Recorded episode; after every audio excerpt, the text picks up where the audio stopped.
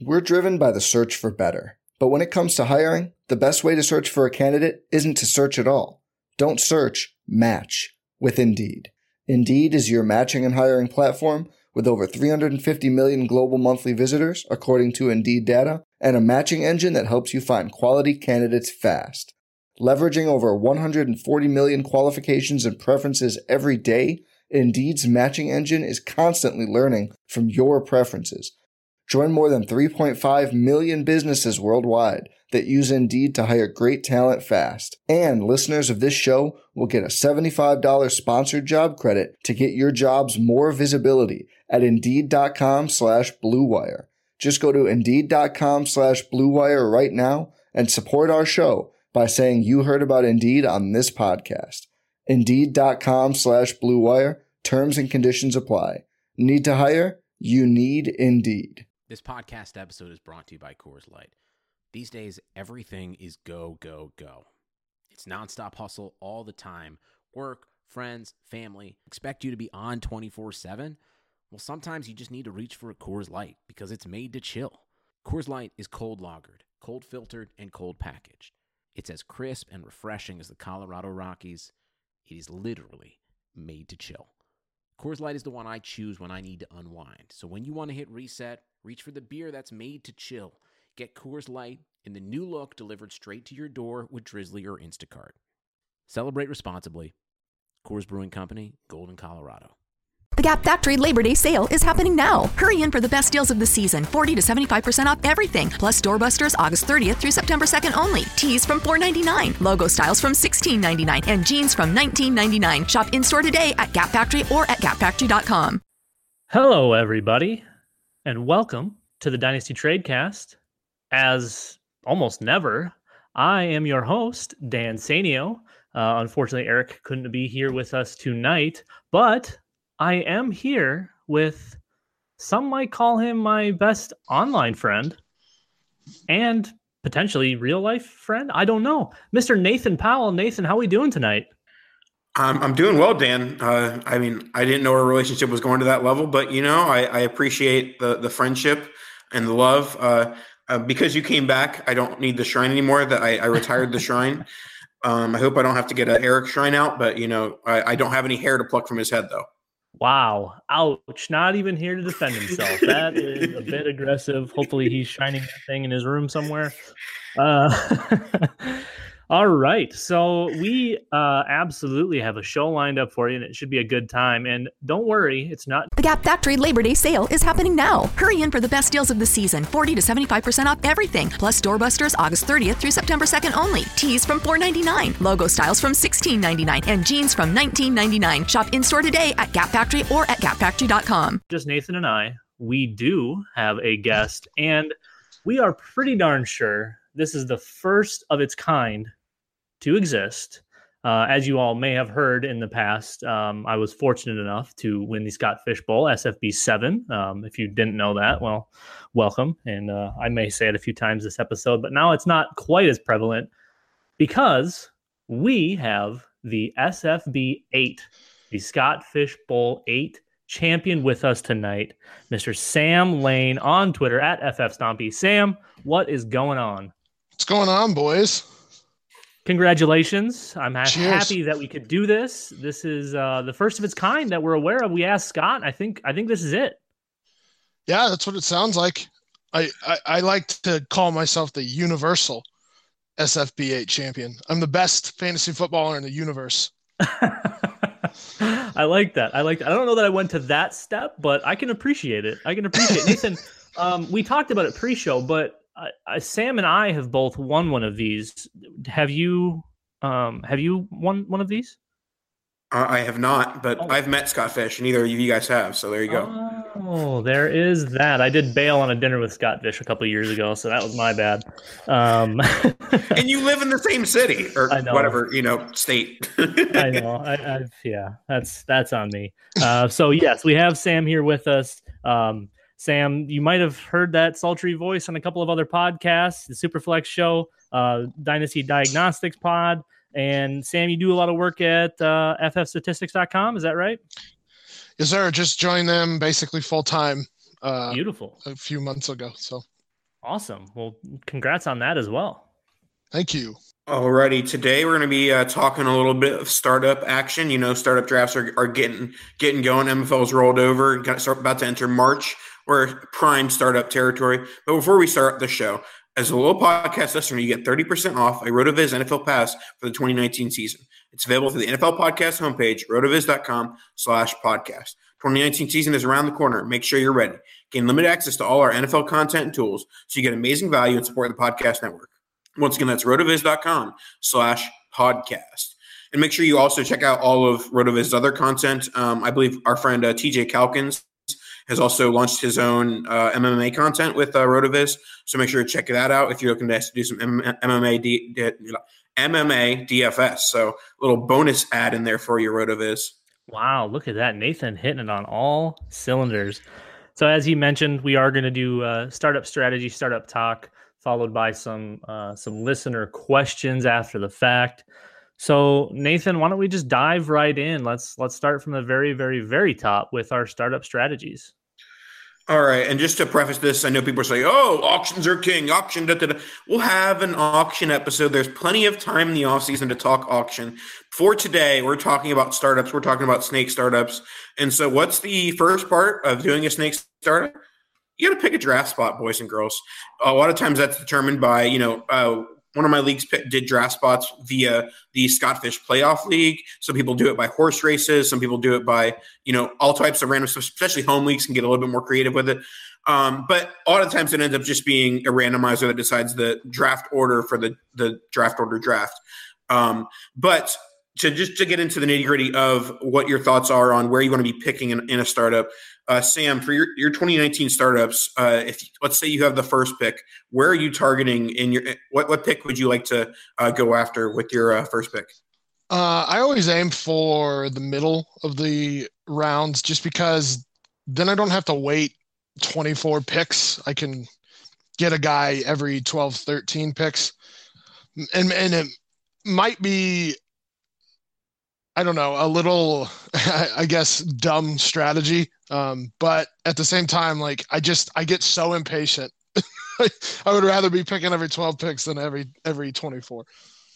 That's very true. I, patience patience uh, can be really really tough, especially when you're all giddy about a new startup. You just want to get into the draft and get it going, and you don't want to have to wait a super long time. So when I'm in that stage, when I'm you know if I've like I just have the startup fever, um, then I'll yeah I'll try to find myself in the middle as well. But if I'm if I'm trying to be a little more strategic and I'm a little more worried about my competition, I try to find somewhere close to the turn in between 10 and 12. Um, it's a lot easier to to I think build your rosters that way and kind of stack at the end. Um, you know, going one and 24, two and 23 that's that's for me a little bit tough again because of the big wait time um, at the very beginning of the draft. Yeah, oh awesome, I have Saquon Barkley, but now I have to wait like three days until it gets back to me in the slow email draft because the person picking at nine decided not to pre-draft, and and now I'm screwed. So um, I, I, think I think picking at the corner um, is ideal. It, you can optimize getting two high-end assets um, right away or you know it's those to me i've had better luck trading. Um, i think if there's somebody that's starting to slide a little bit no matter what round it is and which turn you're at if there's somebody that's starting to slide I, i've found it really really easy to move off of those spots and only have to move back a few and gain some extra um, some extra stuff in the back end too. So i think i think picking on a corner has tons of advantages. Uh, i just like it because it's easier to get especially up front more talent right away yeah, I, I, think the one uh, advantage, or one of the advantages to picking towards the end of the round is that, particularly at, towards the beginning of the startup, the tiers can tend to have larger drops between. You know, there might be your tenth best player, your eleventh best player has a large tier break, and then your fourteenth best player and your seventeenth best player has a large tier break, and so you basically are trying to avoid hitting that large larger tier break with the talent. So if you if you get the tenth pick and the fourteenth pick or the eleventh pick and the and the thirteenth pick or whatever it may, be, then I think that you're putting yourself in a position to get two legitimately you know top players, obviously top fifteen, top sixteen players. Um, whereas I think that most years there is a, a bit of a drop off in talent once you get to that 20 to 24 range. And like, like you said, Dan, I, I do think that because of that, um, those picks become a little bit more attractive in a trade. So if you want to, you know, gain some capital in, in, in, later rounds, then you can trade down from like 14 to 24 and pick up some nice capital. I will say this. Um, so for me, like I can let just purely based off of values right now, you could probably pair up like a guy like Alvin Kamara with a Dalvin Cook or something like that. And I'd be okay with that start picking and, and talking about picking in the middle of these rounds and and you're absolutely right. These these tier cliffs kind of come up on you um, pretty early. Um, so, but for me, after that is where I like the value towards the middle of those rounds because yes, you can get two of those elite. Well, we'll call them elite players at the uh, let's say uh, 12, 13 turn, um, 11, 14, but um, then you have to wait another 24 picks. And I feel like the cliff from uh, let's just say the 13th pick to the and like 36th pick it's not 30 yeah it is 36th pick is a lot larger obviously than that from let's say the 18th to the 24th pick or, or sorry the 18th through to like the 30th pick. So that's kind of my argument is that i still feel like i'm getting very good players at like the middle of the second round um, and then i continue to get decent players middle third middle fourth as well I agree. I think I think that's the best way, um, and we'll it will hit a little bit more on this further down the line. But I think that's the best way to get really really balanced and not be too too top heavy. Uh, even though we're talking about you know 12, 13 picks in between guys, that way it just always seems to get a more balanced roster. It it maybe not may not result in the most high end, or it may not you know result in in whatever it is that you're looking to do within your draft, but it's it's hard to screw up something from the middle of the pack right there because you're not really having to reach for anybody. Um, the guys just kind of always fall in line, which is really really nice. Um, and Nathan spoke about tier tier breaks uh, within you know some of these groups from your elite tier to your you know second tier, whatever however you want to do it. I think it's really wise to build yourself some sort of ranking or you know take ADP and kind of pick it apart and move guys around to where you would kind of be comfortable t- uh, taking them and work with that as well alongside you know how the draft is going because you do kind of have to you kind of have to work with what's what's happening around you. So if if all of a sudden you have a big qb run well you're probably going to have values other places and and you know hitting runs and stuff like that is it's it can be scary. You can watch you know, 11 wide receivers go off the board out of the way and you started off running back, running back, running back. And now all of a sudden you're in a panic. You don't know if you're going to get a top 36 wide receiver, uh, something crazy like that. So I think it's, it's wise to have something to work off of when you're, when you're worried about some of those tier breaks, wherever your picks may fall. Um, so kind of keeping an eye on, on where, where everything is, I think is smart. Alrighty, let's move on to our next topic, and it's just going to be a little little general strategy talk. I think most of us know uh, Dan and I's startup strategy, but we can get into Sam's and, and just discuss it as well. But when it comes to a startup, there's really three lines of thinking, and obviously it's it's, it's kind of simplifying it more than it needs to be. But we're going to do it anyways. We have the punters, the guys who punt year one and trying to build for the future years two, three, four, and on we have the all-in guys, the guys that are focused on uh, year one and the, maybe the first couple of years of of the league, saying, "Okay, I want to try and make the playoffs, dominate early on in, in, the existence of this league, while sacrificing the future of my team." And then there's the balance, something some, somewhere in between, where you're, you're not you're not trading all your future picks, and you're not uh, you know acquiring all the future picks. It's just somewhere in the middle. You're just drafting, you know, some young guys, some some uh, you know veterans. Uh, Sam, what is your general approach to dynasty startups? Ooh, um, I think the third one that you mentioned, I I'm more of a trade back guy. Um, then this is a shout out to the founder of FF Statistics, Addison Hayes, who hates trading back. Uh, but I yeah I I'm trying to. I, I guess I try and balance it where I don't mind if I miss out on like those that those first round of guys, those elite guys. But uh, if I can get decent amount of players in the top 50 and the top 100, I feel like I have a I, I have a good shot at winning now and into the future. So I always like trading back so I can get as many players as possible, as many picks as possible in that top 50, in that top 100 to compete now and into the future. Yeah, I think you know uh, balanced is is probably ideal in the sense that you're you're not you're not committed one way or the other and then maybe have to restart in year two or year three if you're going all in.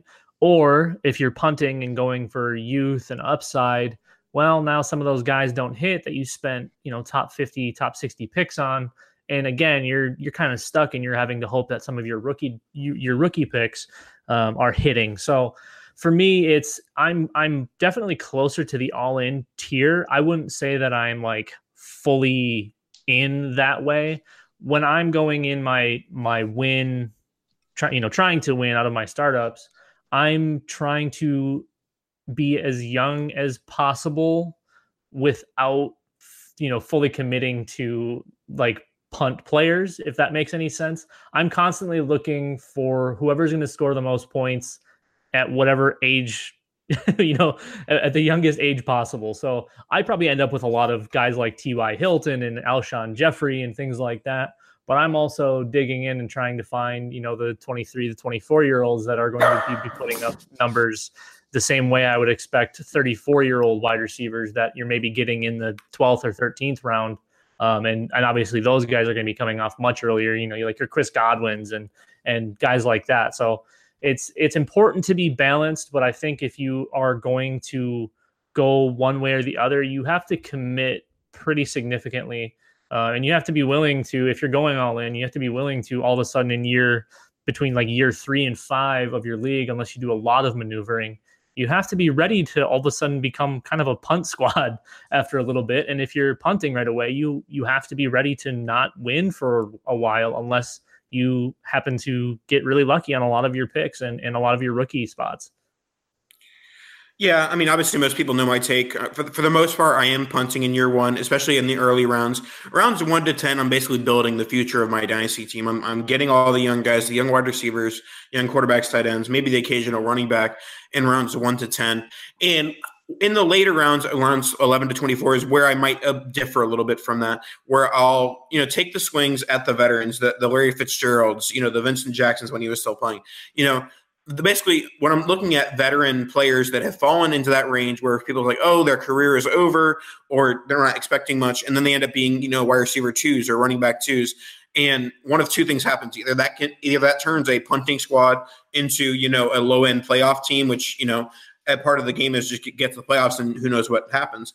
But then the other scenario is if you do that, if you build your rounds 10 through 24 with veterans and guys that, that, are win now assets, then if you don't end up competing for a playoff spot, then those are tradable assets at the deadline, and you can trade those for for picks to bolster your your youth and bolster your uh, future.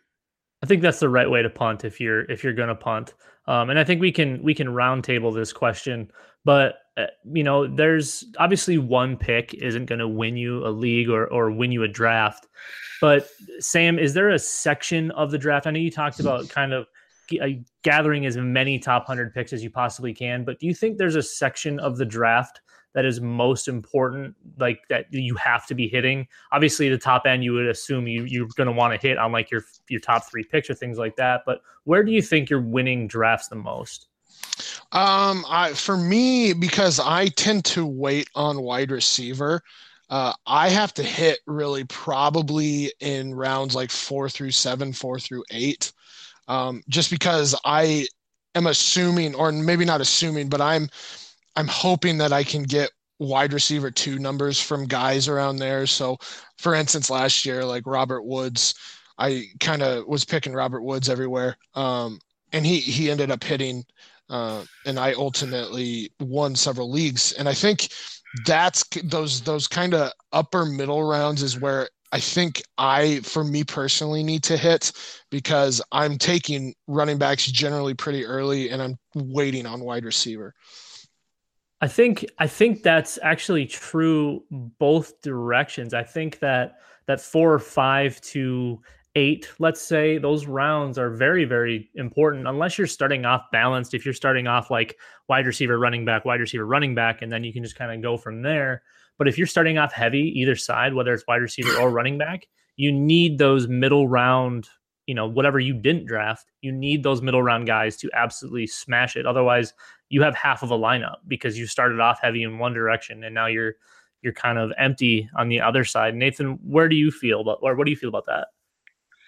Yeah, I mean, I, I, feel like basically you're looking for, especially when you're drafting for youth, you're looking for the breakout guys in rounds like six to ten, and so you're kind of just taking home run swings. And not everyone has to be a swing and a miss versus home run, but when you're when you hit the home run with the seventh round pick on a wide receiver or you know a young tight end, that's where you win startups. That's where you make your team better for the next four or five years. So um, I'm certainly, you know, taking those big swings in, in that, you know, range four to 10, five to 10, however you may look at it.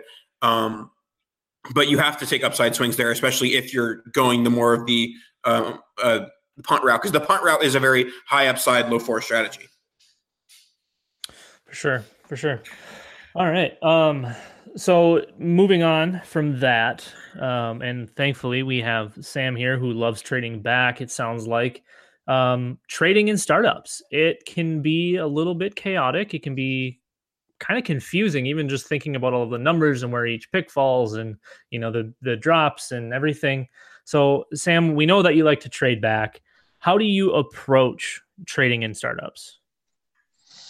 Um so i guess i mean generally it's going to start with the first round pick. Uh i always try and get I mean, if I can get a second, their second and third round pick, then great.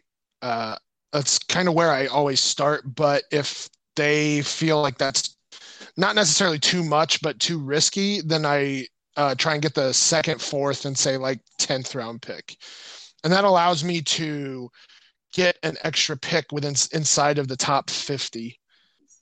So, yeah, it, like I said, it's, initially starting, I, I want to get as many inside of the top 50. And then even, and then I'm open to even trading one or both of those second round picks if I get them to get more, let's say, in the third, fourth, fifth rounds as well. So gaining, like I said, gaining that extra two or three picks inside of the top 50, top 100.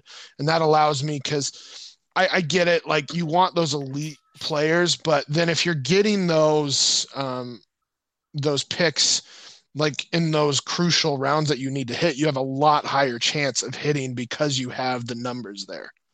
Now, are you are you trying to make these moves right off the bat? You know, like as the draft is just getting started, or are you waiting until these picks are on the clock? Uh, I I always try and move right off the bat because that's going to be my general strategy is moving back, um, and I've never made uh, tried to hide that fact. Um, sometimes it ends up being that you wait until you're on the clock. But yeah, I, I, I think at this point, most of us know who is going to exist around the, those picks, especially those earlier picks. So it's not like this, oh, I'm going to wait and see if the guy, my guy drops to me kind of thing. We do know that you, you're going to get one of like the top five running backs. You're going to get one of the top three wide wide receivers or whatever in those first eight picks or even first uh, six picks. So for me, it's just I'm willing to trade back right away. So you're you're moving on pure equity rather than having a player in mind. Correct. Yeah, I like I like that. I think that's smart because once once you get attached to somebody, it, it becomes a poor decision. You you start making bad decisions to get up or to move back to get a certain player, whatever it happens to be. So I, I do like that. Nathan, what about you? This isn't necessarily a strategy, more of just something that ends up happening for me when I'm doing a, a snake startup. And I, I, try and get all of my middle round picks around each other. So I'll tr- let's let for example, I'll, I'll, take my fourth and fifth round pick and try to move those back into the sixth. And then when I, by doing that, I'm moving my seventh and eighth round picks up into the sixth. And by doing that, I end up getting like four or five picks between like the sixth and seventh round. And then I'm being able to get a whole you know, um, but my favorite player is from a tier of players. So basically, I have to recognize when the the bottom is kind of falling out. It's like okay, there's no more like super studs, no guys that I like want to lock in my roster every every week or lock in my lineup every week. And so then I'm looking at, you know, upside players and like, okay, well, rather than getting the the upside player that's being drafted the highest, let's, you know, collect a few of the upside players that I, I like the most in this range by by trading down into, you know, getting a bulk of picks in one area. And like I said, it's not like, oh, this is statistically proven to work. It's more of just it's a preference. That's how I like to, you know, build my picks in the middle rounds. I like that as well though, because no matter if you're, you know, if you're drafting with either pedal to the metal or if you're drafting a little more defensively and and trying to work around what other people are doing, be kind of compiling all of your picks into into a smaller area you can block runs or you can start runs. You can force a panic on the back end. You can stop big runs from happening. So I think something like that is actually really smart to do as well because you can really manipulate what the rest of the draft is doing around you just with a few picks. Uh, always trade back. That's it. Definitely. I, well, I tried. I tried trade. I've done a couple trading up this so this is actually a, a funny a story. So I, I joined Trade Addict Six um, this year, and we're in the middle of a startup. And I uh, traded. I tried trading up for like the first time ever. Traded back into the first to get Nick Chubb, so I could pair him with Alvin Kamara. And I think this was probably one or two hours before the news of Kareem Hunt dropped and it was like the most disheartening thing ever. So I'm never trading up again. Never doing it. and we did we did talk a lot about trading back here, um, which is a is a really really strong strategy. Um, but for those of you wondering about how to trade up, I think I think it's important to identify when players are starting to slide. Uh, maybe players that you're specifically targeting, kind of seeing where that that kind of fluff zone where they might land um, and trying to move up into an area rather than to a specific pick. Getting too aggressive and moving up to a specific pick is usually going to result in you having to overpay for it. Getting into a certain zone, maybe where the draft hasn't reached yet, is is a little bit easier to get into because the pressure isn't on that owner to to do anything with it at that moment. So just like how Sam's trying to move back before the picks get there, you know, as fast as possible, you can move up into spots if there's a certain area that you want to get into um, if you are trying to move in for somebody. So I think it's it's better to get in before the draft gets to that pick uh, than it is, you know, than it is to wait until it gets there.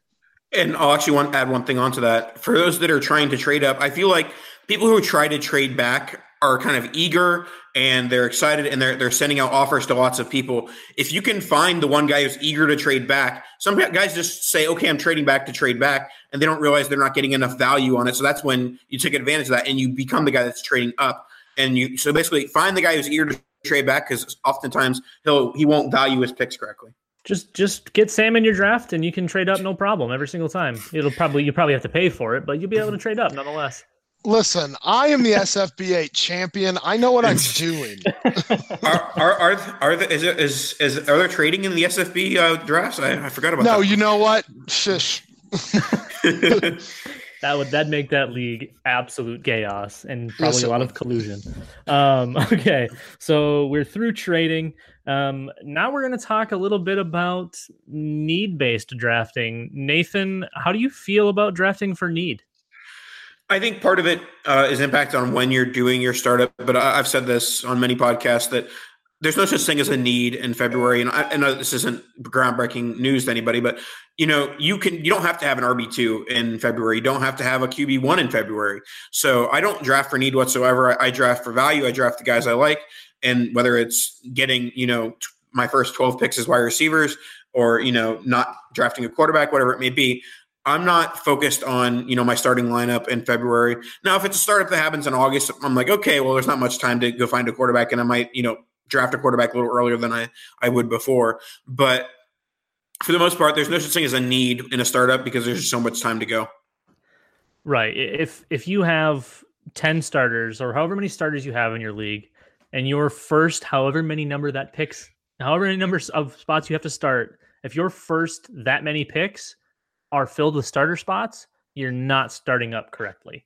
You you you need to not necessarily always be taking like best player available because sometimes that can that can backfire a little bit as well. But if your if your goal is to fill your starting lineup, you know, without making any out you know exterior picks, that's not the right way to do it. Now, if you have a list set up And it just so happens that every single time it gets to you, your top player available is someone that fits into your lineup.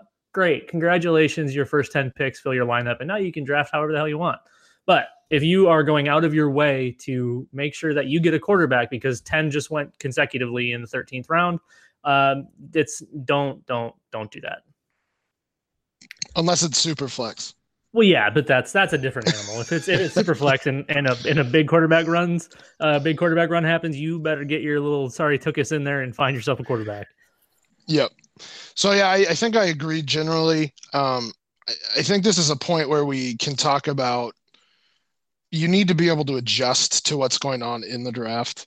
Um, so if a guy falls a lot farther than you anticipated, then you better be picking the guy that has the value. Whether you have, let's just say you have four running backs already, and for some reason somebody like Chris Carson falls a lot like a round later or even two than you would think, you better be picking that like the guy that you value a lot higher there than say the guys that would normally go in that round.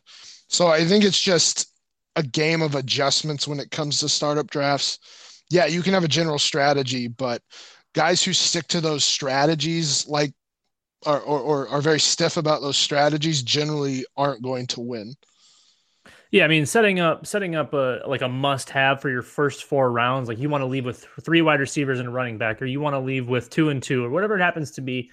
I think I think early on it's a little bit easier to do it, but once you get into those middle, you know, those more mid tier picks, like we talked about earlier, where we all kind of thought those those middling picks were where you start to win your draft. That's where you really need to be adjusting, like Sam said, with what's happening around you. You need to zig while others zag. If a big run happens, there's value to be had. If if eight straight players at one position go off the board, well, that means somebody slid through there because go look at any ADP ranking list, whatever you want to look at. There's no spot in any of those lists where like a ton of players all from the same position are ranked. There's always somebody sliding down the board. There's always value to be had and free value at that point. Um, and now maybe they slid because all 11 or 13 or 15 other teams in your league don't like that one person.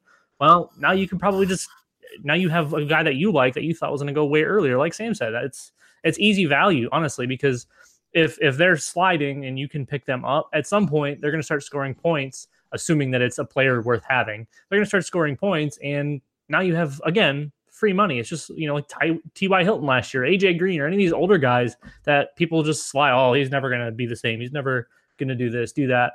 If if you can get those types of players that are sliding down the boards who are maybe third round picks and now you can get them in the fifth or maybe seventh round picks and now you're getting them in the 11th or something crazy like that which happens all the time those are your big big things where you need to keep your eyes on it yeah, and actually that, that goes well into our next topic, and that's value versus personal evaluation. Basically, when you're looking at a startup board, how, how much does a guy falling based on ADP impact your trades? I mean, impact your selection and impact future trades. And for me, I'll, I'll start us off with this. I, I do, you know, keep an eye on guys that are, are sliding based on ADP, and I will, you know, take the chance of, oh, well, this guy has a fourth round ADP, and I picked him at 602 or I mean, he's available 602, so I'm, I'm going to pick him. And occasionally that'll backfire, and I'll end up getting a guy that I don't particularly want to target. But I, I think more often than not, you know, assets are so tradable in dynasty that you know someone's going to eventually find a way to you know value that the guy who's being drafted in dynasty in the fourth round as a fourth round asset. So it, it doesn't exactly always work, you know, pick for pick there. But for me, if a guy has slid a, a round or two based on ADP, I think that you're going to be able to, you know, create some value by by selecting the guy that that falls a little bit, even if you don't like him. Yeah, and like you said, I mean everybody everybody has value at some point. There's there's very few, if almost no no players that people just don't want but have a decent ADP. The only the only player that would come to mind in that category be like Gronk, who has forever had a really high ADP, but you either can't get the price for him or you know, it's it, it's it's one way or the other. And now he's probably still on that same list where just nobody wants to take him because everyone assumes he's retiring or he assumes he's not going to play anymore. Um, you know, those those types of guys, which are very very few. Like I said, Gronk's the only one that really comes to the top of my mind. Um, those players don't really exist. So, well, just because he fell two rounds, no, that means nobody else wants him. Well, no, people want him. They're just drafting different ways. They're filling up their roster in different, different, different ways because they're not listening to the show and realizing they should be taking best player available. Or and obviously, obviously, when picks move in a startup, you know, if I traded my fourth and fifth round picks and I, you know, and, and combining those sixth and seventh round picks, then a, a, guy with fourth round ADP might have fallen just because I didn't have a pick to to make there, and someone else was picking, and maybe I still like him at that fourth round ADP. Sam. Yeah, sorry, I was on mute. Um, yeah, I I think you just have to consider that like value is value here. So like there are guys I don't particularly like. Brandin Cooks, never been a Julio Jones fan, um, but in the under the right circumstances, I'm more than willing to take them because, like uh, Nathan said, or I, I think both of you said, both everybody has different values on those players. So you, regardless of if you like them or not, they if they drop a round or two, guaranteed they can probably you can get at least equal if not better value later on in the season and that's another part of this too is that if you're doing that if you're doing startups this early things can change over the next several months that will change these values um, and you could definitely capitalize on a a guy dropping in startup drafts um, like let's say in two or three months when injuries start occurring and then a guy needs a wide receiver or running back, you can definitely capitalize on that need and the value that you uh, gained in that draft. Absolutely, and and I think it's it's important to. I mean, everybody has their guys. Everybody everybody has their favorites. I think it's important to to not reach for those guys. You know, you, you, can't if it's a few picks, you know, fine. Obviously, we're thinking about like ADP or whatever it happens to be in relation to where you're picking, but you can't be jumping like two rounds to get somebody that you absolutely have to have because you're worried about somebody else might take them. If they're if they happen to be there, they happen to be there. You can't waste your roster value or your startup values getting into players that you really think that you have to have because that's a really quick way to lose a draft. Alrighty, that'll wrap up our startup conversation for today. We gotta get get some get to some listener questions, but before we do that, um, uh, I, I will say I'm a little bit disappointed in you listeners. Okay. We gave you an assignment. We said if you would like to be in the Dynasty Tradecast Listener League, it's a best ball league where the uh, rookie drafts are done automated by ADP. So it's a fun concept. And uh, the assignment was you had to do a Photoshop involving me and something involving a wedding. Uh, I got engaged in December. So Eric and Dan decided to mess with me about that. And nobody did such Photoshops. Um, so we've changed it uh, today we are doing an official trivia first to send Dan, Eric, and I the answer contest. Some will say this is easy, some will say it's hard, but here we go. Here is your Dynasty Trade Tradecast trivia. We have two games that involve Nathan Powell singing. We have Rookie or the Vet and Devy or Not. Both games involve singing. What song are the? I mean, what Yes, what song are the are the tune of those games sung to? So you have to send both songs to Dan, Eric, and I.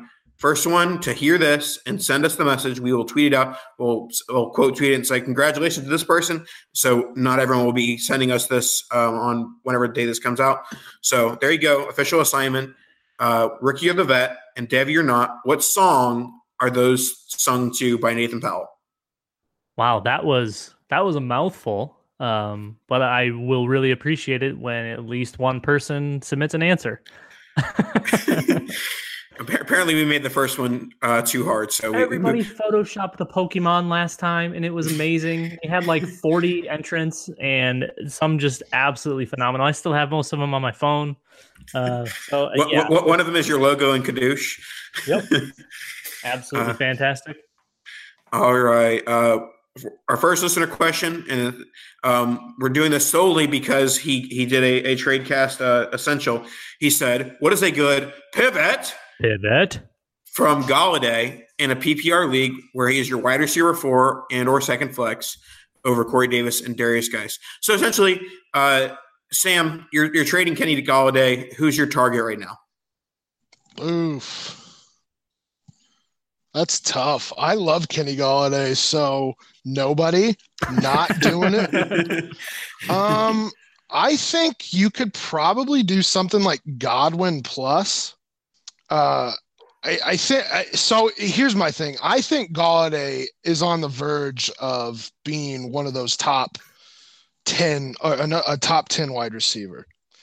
Yeah, Ooh, I saw that face, Nathan. I'm seeing your face right now. Don't judge me. Um, but I mean, eh, so I think if you can get somebody like Godwin plus, Godwin's probably wide receiver two at this point, um, especially in an area in that Arians led offense. Um, so if you could get like Godwin and a running back, Godwin and a pick, I think that's actually a decent trade for you because I eh, for for most people you're not losing that much value going from Golladay to Godwin. Um, and I think a lot of people, or I, I, think Godwin's probably right there in terms of um, situation with Golladay. I think that's a good pivot. I, I think um, I think they're not too far away in value, like Sam said, where um, it's really that big of a leap. Plus, if you can get you know decent uh, decent piece on top, that's that's a nice one. I think another one I'd be looking for, uh, maybe just to get a little bit younger and maybe not fall super far in in um, you know actual fantasy points, uh, would be DJ Moore and a little bit of fluff on top. Uh, those two are pretty close in most rankings and ADPs but I feel like most would prefer Golladay over DJ Moore. Obviously, there's a few that would probably prefer DJ Moore over Golladay, but I, I think I think if you're trying to pivot out and and you know move down just a little bit and add add some roster depth or something like that, I think that's a nice one. I think if you're looking for a, a strict one to one pivot off of Golladay, um, guys like T.Y. Hilton and AJ Green, if you're trying to compete, I really like both of those. And you know, if you're looking at the running back position, maybe looking to get in, someone like Dalvin Cook might be a little bit too spendy, but I've seen some Dalvin Cook trades of late that have kind of, for some reason, had him valued a little bit, a little bit light. So, you know, something like that might not be uh, a horrible, a horrible thing to look for. I mean, what's the worst the owner's going to do? Say no, you know, and then you're just right back at where you started. So, uh, I think those are some decent pivots from from my perspective. Yeah, for me, and he said that his team was, you know, stacked. He said Corey Davis, Derrius Guice would be his other options around this lineup spot. And so I'd be pivoting up, and I'd be looking for. You, you did mention um, Dalvin Cook, Nick Chubb, maybe off of the Kareem Hunt news, maybe even Kareem Hunt plus a piece. So I'd be pivoting down a little bit um, after, you know, obviously he's lost value, but. Yeah, basically those three young running backs is who I'd be targeting if I'm trading uh, Golladay right now. Nick Chubb, Dalvin Cook, or even Kareem Hunt if we want to get a little risky. Let's go on to our next one, and this one is from uh, Dwayne Brown, and he always makes you think. And it's what do you think was a what did you think was a winning strategy, but turned out to be a false assumption when applied? So, Dan, when have you tried a strategy you thought was foolproof and it fell right on its face? Um, that's uh that's a good one there, Dwayne. Um, making us all think over here, which we you know we're not very good at a, str- a winning. You speak for yourself. a winning strategy that fell flat. I think. I think going full full on one position, drafting really really heavily, um, like I've seen my good friend Nathan Powell do in the past, drafting really really heavily at one position uh, has. Hey, I can trade these guys later for something different.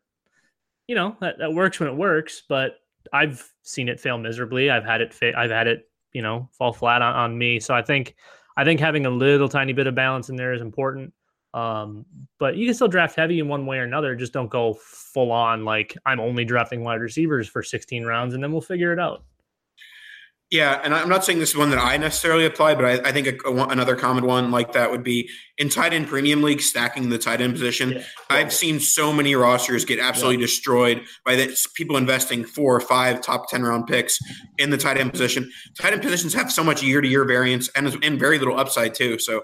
Um, I, I, would say that's an example of a strategy that, that some people would consider like foolproof. Oh, it's tight end premium, you got to get them, um, but then you realize how volatile the tight end position is. So, Sam, before you answer, um, just a quick spin off on tight end premium.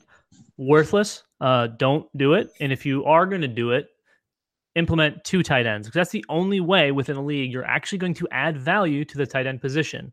Having the same position all gain an extra half a point, all it does is help the top tier guys score more points. So now you have Travis Kelce, Zach Ertz, and George Kittle scoring way too many points, and everybody else just trying to keep up and barely being startable still week to week. It doesn't change anything value wise within the position. Starting two tight ends adds value. That's the way to do it.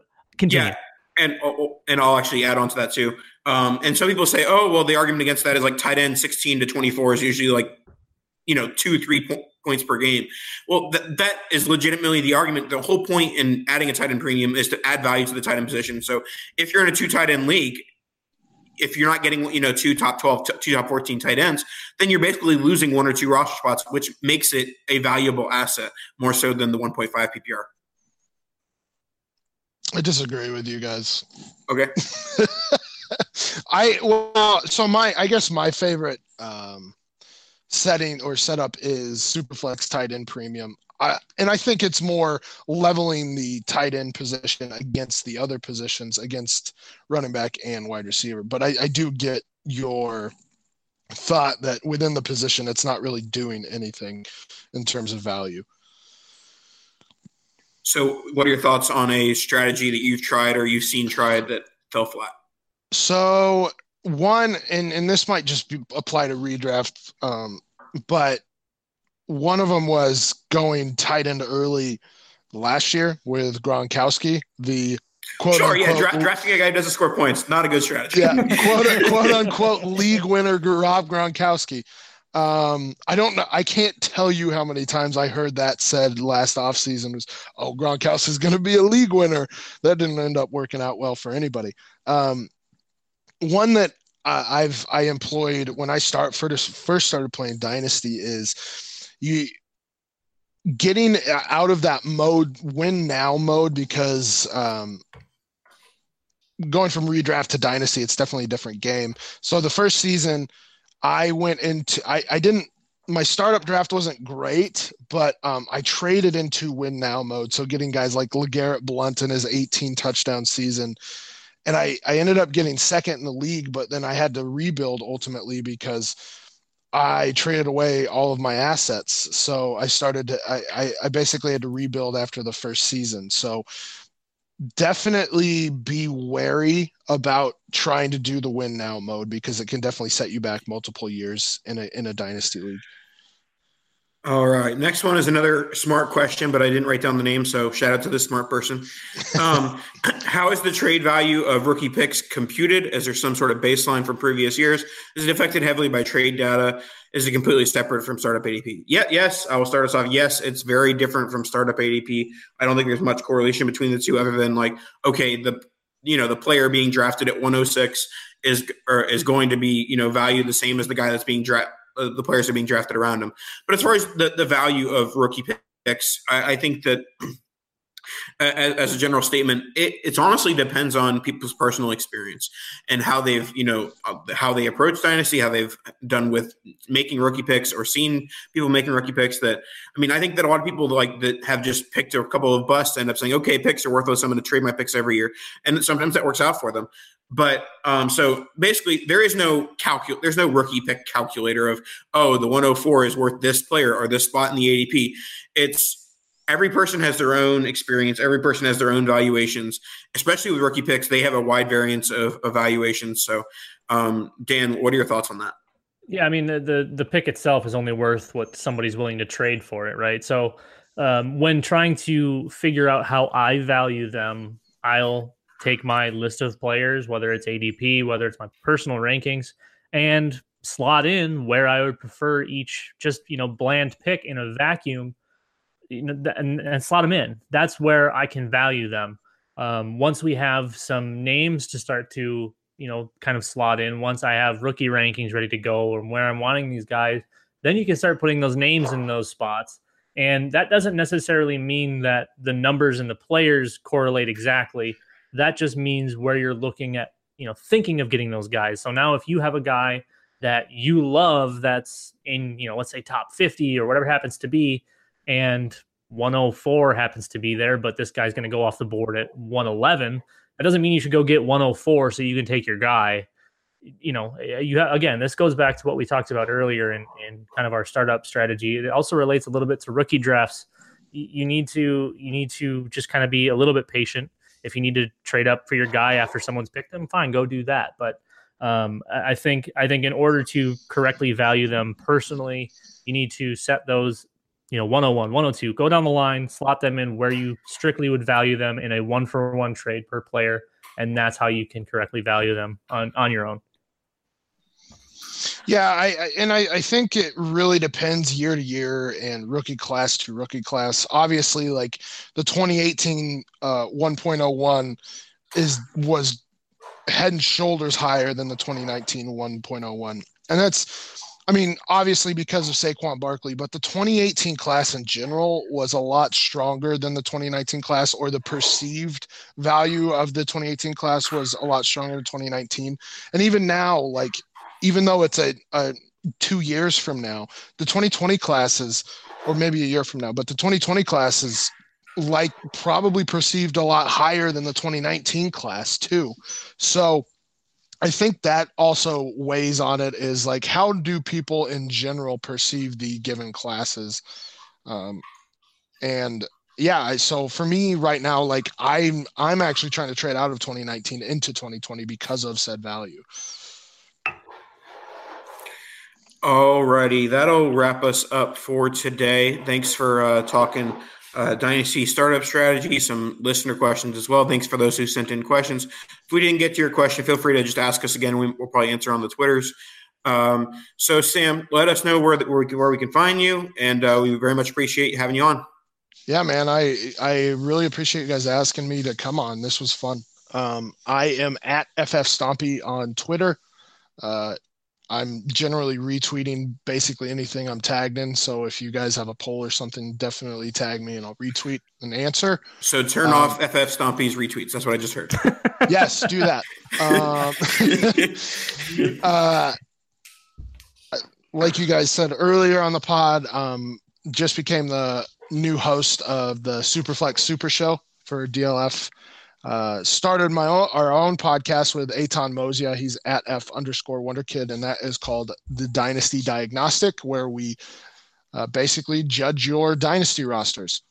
And I do love judging people, so send us your rosters. Um, and you can follow the podcast at Dino Diagnostic. And then finally, uh, just joined FF Statistics a few months ago, full time. Um, and we're doing so, a lot of exciting stuff there. So be looking out for some uh, changes to the website, and, among other things. I love it. Plus, once again, folks, this is your 2018 2019 yep. SFB 8 champion. Universal champion. Universal champion. I went with world champion, but you can go universal. That's fine. Hey, man, I mean, I, if if an alien comes down and competes with me for fantasy football prowess, fine. But until then, I rule the universe when it comes to fantasy football. Until next year, just like yep. how I had, I had to learn the hard way and then miss the playoffs. So yeah, gotta love. All right, folks. Uh, you heard Nathan earlier in the show. Make sure you submit those two answers to me, to Eric, to Nathan. Um, tweet at us, DM us, however you feel like you need to do it. Those two songs, we need to know. We need to know the originals. What were those songs? What, what did Nathan sing them to? And um, make sure you stop in uh, and give us uh, some nice reviews. Maybe I don't know, maybe a couple of five star five star reviews. We we don't hate those. We actually love those. We'd love you for doing that for us. So for Nathan, for Sam, for myself, we will see you guys next week. Nathan. Kadosh. Summer's slipping away, so grab hold of amazing at California's Great America before it's too late. Buy next year's season pass and get unlimited visits this year to experience rides, shows, and attractions. That includes incredible coasters, Boomerang Bay, and an amazing Peanuts themed kids area. Get this special offer for as low as 11 payments of $6.50 after an initial payment. Hurry to get the best price on the most fun you can have. Buy your 2020 season pass now at cagreatamerica.com. They call you the Grill Master. You've seared the thickest porterhouse in the butcher shop.